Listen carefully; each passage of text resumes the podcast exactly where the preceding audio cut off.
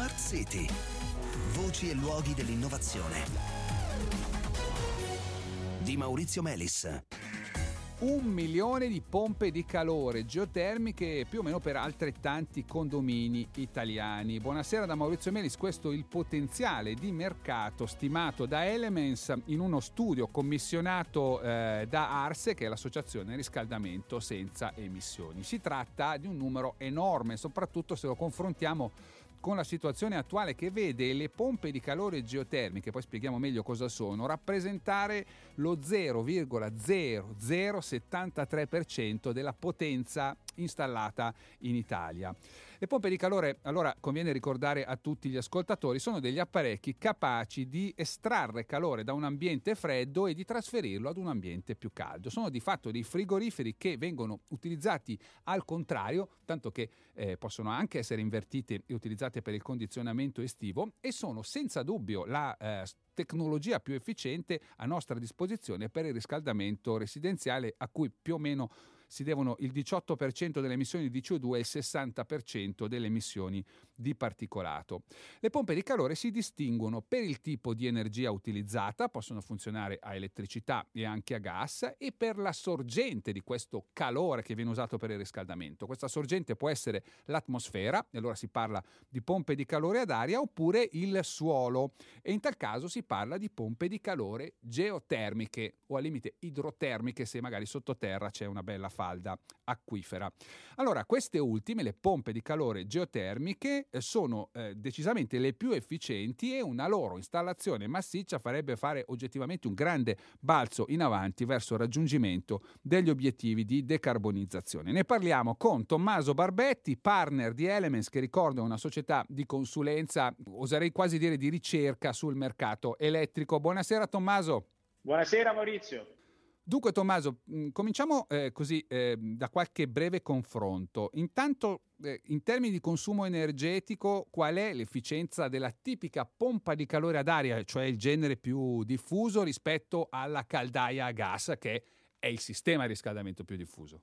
Ma Maurizio, allora stiamo parlando di due, eh, di due cose abbastanza differenti, no? Ontologicamente. Stiamo parlando di qualcosa che consuma gas, la caldaia, e di qualcosa che consuma elettricità, certo, eh, la pompa di calore. Quindi dobbiamo trovare un'unità di misura comune, no? E l'unica unità di misura comune che possiamo trovare è il consumo di energia primaria. Per un'unità eh, di consumo di energia primaria eh, di una caldaia, possiamo dire che una pompa di, colo- di calore eh, ad aria Eh, ne consuma un terzo, mentre invece se parliamo di pompe di calore eh, geotermiche, e stiamo parlando qui quindi di una fonte rinnovabile in effetti, eh, questo consumo eh, scende addirittura a un sesto, a un rispetto sesto, al, all'unità, certo, di consumo di energia primaria della caldaia. Ecco perché questo, perché la pompa di calore eh, durante l'inverno, se prende energia dall'aria che è molto fredda, fa una certa fatica; se prende energia dal sottosuolo, si fa un profondo buco nel terreno sostanzialmente, dove si cala un tubo e si fa circolare l'acqua,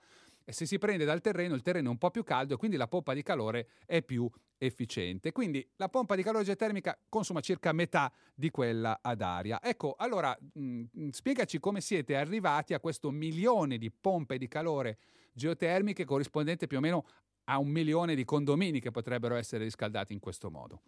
Ma allora, siamo partiti da eh, una stima complessiva del fabbisogno di riscaldamento di tutti gli edifici, di tutti i principali edifici residenziali italiani, no? Che sono eh, il target tipico di chi installa eh, pompe di calore. Eh, abbiamo scaricato un dataset molto ampio di informazioni su tutte le singole tipologie di abitazioni, eh, sia in termini di localizzazione, tipologia di casa, anno di costruzione, eh, edifici ristrutturati o meno, presenza di altre forme di eh, riscaldamento elettrico a biomasse, e abbiamo iniziato a eh, filtrare eh, il potenziale che secondo noi non è eh, aggredibile eh, dalle pompe mm. di calore geotermiche. Aggredibile vuol scuso... dire non solo che si può fare tecnicamente, ma che tornano i conti. O che ragionevolmente il cliente non è disposto a considerare. Certo. Uno che ha già installato una pompa di calore ad aria probabilmente, certo, eh, non è il cliente eh ideale, certo, per installare una pompa di calore geotermica. E lo stesso chi ha un, riscald- un impianto di riscaldamento a biomasse, ad esempio, in un'area Eh, montana. Lo stesso chi sta eh, in Sicilia, certo, no? O chi sta in una zona dove magari c'è un minor fabbisogno di riscaldamento, tant'è che il nostro studio si è consider- ha considerato solamente le zone climatiche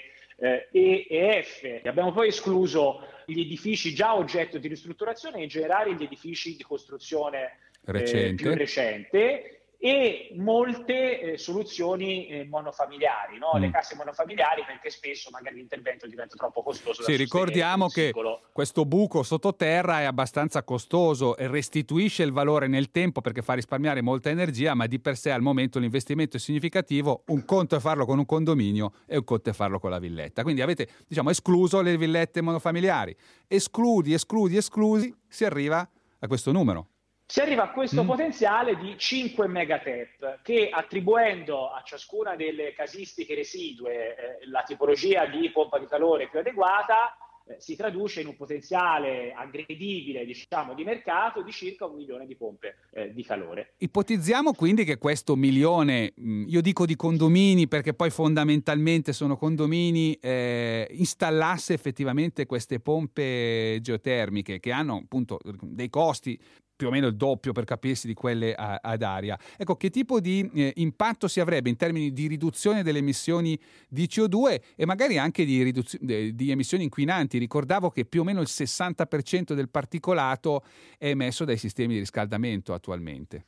Ma allora, eh, nello studio che noi abbiamo fatto siamo partiti eh, dal calcolo della C O due, no? Ipotizzando mm-hmm. che questo milione eh, di pompe di calore venga installato, nell'anno in cui dovesse essere installato avremmo una riduzione di dodici milioni di tonnellate di C O due, che è equivalente alla quantità di C O due emessa nel duemiladiciannove da tutte le centrali a carbone italiane. Eh, abbiamo poi calcolato anche le altre, eh, le altre emissioni, arrivando a una riduzione per quanto riguarda i particolati eh, che è nell'ordine del nove per cento, dove mm-hmm. ovviamente in questo tipo di riduzione incide anche il fattore di sostituzione, nel nostro caso basso, mm. eh, che abbiamo immaginato con appunto gli impianti per il riscaldamento a biomassa. Eh certo, sappiamo, certo, sono perché... ad oggi un fattore di emissione di particolato. Sì, perché sarebbe lì che bisognerebbe andare, sugli impianti a biomassa, per ridurre notevolmente il particolato. Mi sembra, mi sembra molto chiaro. Grazie, grazie Tommaso Barbetti. Grazie a te, Maurizio. Bene, cari ascoltatori, ci fermiamo qui. L'appuntamento con Smart City torna domani. Buona serata.